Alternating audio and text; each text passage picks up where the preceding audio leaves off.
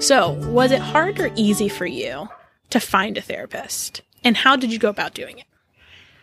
Great question. Um, or questions. I feel like I'm kind of a rare case Mm-hmm. because I've heard from a lot of people that it takes, it can take several tries to find a therapist that you are comfortable with. Mm-hmm. And like, I know therapy in general is kind of uncomfortable, but I mean, they're, therapists are humans too. So Right. you got to find one that, you know, you feel heard, you feel no judgment. And so I think knowing that ahead of time was really helpful because if I didn't know that, I would have just like picked a random therapist thinking they're all the same.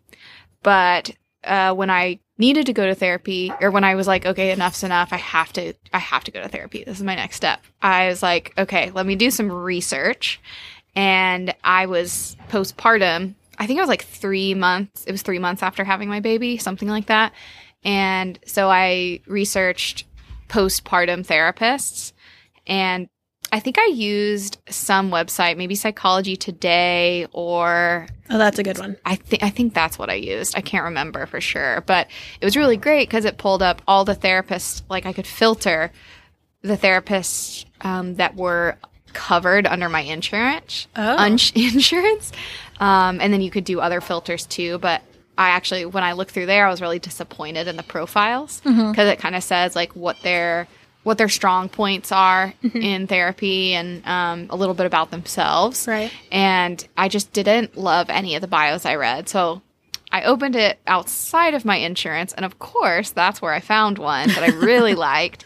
Um, her bio just really spoke to me, and luckily, it was accurate. And I, I really liked her in the very first session. I felt so understood and like I was actually being listened to and she validated all my feelings. I felt really safe. I think that's a big thing with therapy too. It's like mm-hmm. feeling safe. Mm-hmm. So, yeah, I got really lucky with my therapist and it was pretty easy to find one for me. I also That's awesome. I also knew that I really wanted a female so Mhm. that she could understand a lot. Like, a- I feel like a lot of my trauma and um, difficulties in life have to do with being a female. Mhm. So I really wanted somebody that could, un- like, could really empathize with me. Right. Not that it's always like a must to get somebody that is your same sex, but in my case, it definitely helped.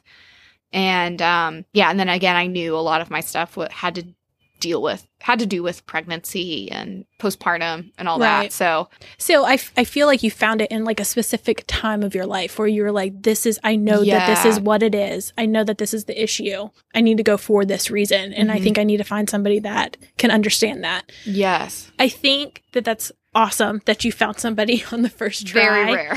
It's it's not uh, common, no, Yeah. that I've heard, and I don't know what's common, right? Like yeah, I can only base it off of like the couple people that I know. Mine was not Same. as easy, but I also started when I was younger trying to go, and I didn't know why I was going.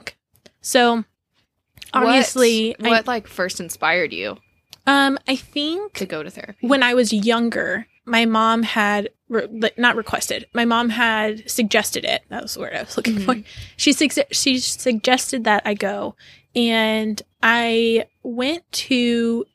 It was somebody in college, and it was the one person. It was a psychi- psychologist, so they can actually give you medication Mm. pretty sure I met with that person for about 15 to 20 minutes. And they gave me a very high dosage of medication that did not sit well with me. Wow. And that happened with probably within a week or two. I was down for the count. It was just, and I did not go back. So I, I, that was like my first initial thing that I got from that. And I did not That's like it. rough. And it was bad. And it just, and I was like, oh, well, everybody's like this if they're just going to medicate me mm-hmm. and not like at least try and figure out what's going awful. on. and therapy is awful. So I was just like, okay, you know, we're just going to do away with therapy. Like, it's obviously not going to be an option. They just want to give me medication. I don't necessarily want to be on medication because of the been on medication my entire life. I don't really want to be on it. Yeah. So I was like, okay, scratch that. We're not doing therapy. It took me probably another year or two. And it happened that like I don't I don't know how somebody in the family like knew of a therapist or something along those lines. And so they're like, why don't you go here? I was like, oh, my family knows them. Like, Mm. I don't like that. yeah. So I went and I just, I didn't, I don't know. The whole time I felt like I was very skeptical because I was like, oh, well, if she knows like my mom or if she knows my sister, I, don't- I don't know who she knew, but if she knows somebody, I don't feel comfortable because what, and now therapy is confidential. I think there's only two instances where it's not, but like therapy, everything you say is confidential. So she couldn't have gone to my family, but in my mind, in the back of my mind, I was like, well, what if she's just talking one day and it just happens to come up? Or what if, you know, one of my family members asks, can, like, what if she accidentally says something or like kind of things like that, that I was like, okay, you know, I just don't feel great about this. So sc- therapy scratched again. Like we're done with that one. I didn't really connect with her. Both of these people, by the way, probably could have been great. It's it just didn't work for me. Mhm. Um, it wasn't something that I really connected with. So you know that was probably my guess is like sophomore year of college, freshman sophomore year, something like that. Until believe it was 2018. I'd moved out to Austin. I'd been here for two years, and I was staying in my apartment pretty much all the time. Like I was never. Sounds like COVID times, but I was never out of my apartment.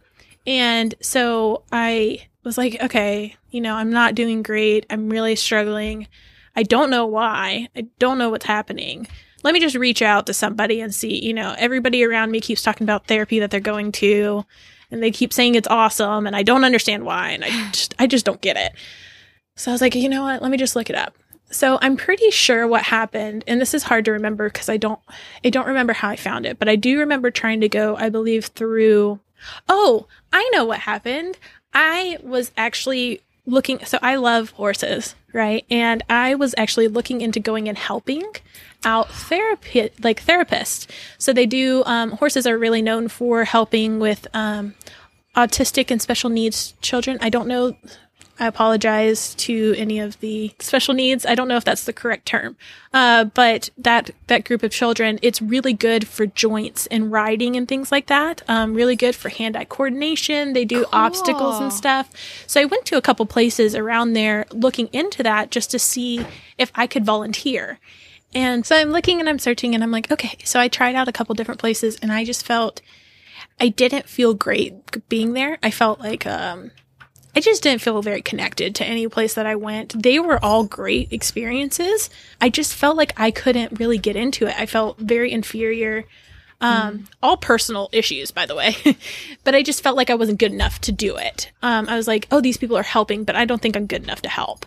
These people are having great experiences. I don't, I don't know that I'm good enough to create these experiences again for these people, Oh, which is terrible now that I think about so it. Sad. I don't feel that way anymore. But um so as I'm like looking up I was you know, looking for another place to go. I think I had tried out two and I just wanted to test out another one, see what their processes were, that kind of thing. And I came across this website and it was like therapy and I was like, "Oh cool, maybe it's another one." Um but it was it was therapy for people that had like traumas and things like that. So I was like, "Oh, this is interesting. Let me look a little bit more into this." So I like look into it and it's like, yeah, it's, you know, it's horse related. Um, it's therapy for people with trauma. And I was like, oh, well, I don't really have that, but you know, maybe they just do regular therapy. And so I like go, I look it up and I email this lady and, and she's like, yeah, sure. Let's set up a session. And I was like, okay, cool. This is interesting. Like, you know, it's, a little expensive, but try it out. So I go and I go, I think only went twice. And the first time she was, by the way, read her bio. She was awesome. Like I connected with it, immediately sent it to my mom and I was like, look at this. This is amazing. This is exactly what I've been looking for that I didn't know that I was looking for. Like this is just so cool. And I was like, is it bad that I really just want to go for the horses? Like, is that just a terrible thing to do? So I get there and I'm like talking to her and I was like, you know, it just, the horses just kind of like turned me onto this idea. And she was like, most people, yeah, it's most people. I was Uh-huh. like, okay, then that, I don't feel as bad for that, you know, like it doesn't, I don't feel as bad for wanting to come for the therapy. She's like, yeah, I always say people, you know, come for the horses and leave with the therapy. and I'm like, okay, cool, great. Whatever works. Yeah. So, um, sit down. I have like a conversation with her. Everything goes good. She's like, I think that we could probably take you on as a client. I do see actually some trauma in your past that needs to be worked through. And I was like, oh, interesting. um, cause I kind of just laid it all out there and she was like, Oh man, I'm so sorry that happened to you. And I, when that first happened, was like, What do you mean what happened to me? And she was like, Yeah, that, you know, I'm really sorry that that happened. And I'm like, Oh my gosh, that's bad.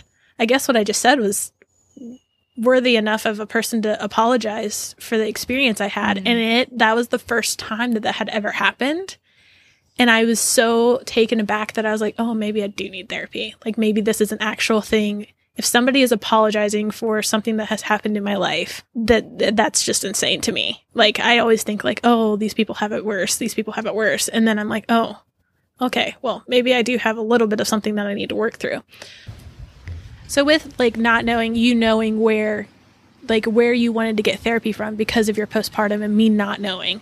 I think the most important thing to take away from it is do like a little bit of research just to kind of get an idea of like how you're feeling. Why are you feeling that way? Is it are you man or f- like man or female? Male or female? Um you know, it doesn't necessarily have to be your same gender, but it can be and I think it's important to feel represented in whoever you're talking to. Right. So I think just like maybe researching a little bit before you're now. I know sometimes when you're like in a deep dark spot, it's very hard to research, but maybe just ask friends or ask around. Like, don't try not to feel too scared to do that. I like So, yeah. having like just even reaching out to a friend like, "Hey, would you mind just researching some therapists in our area?"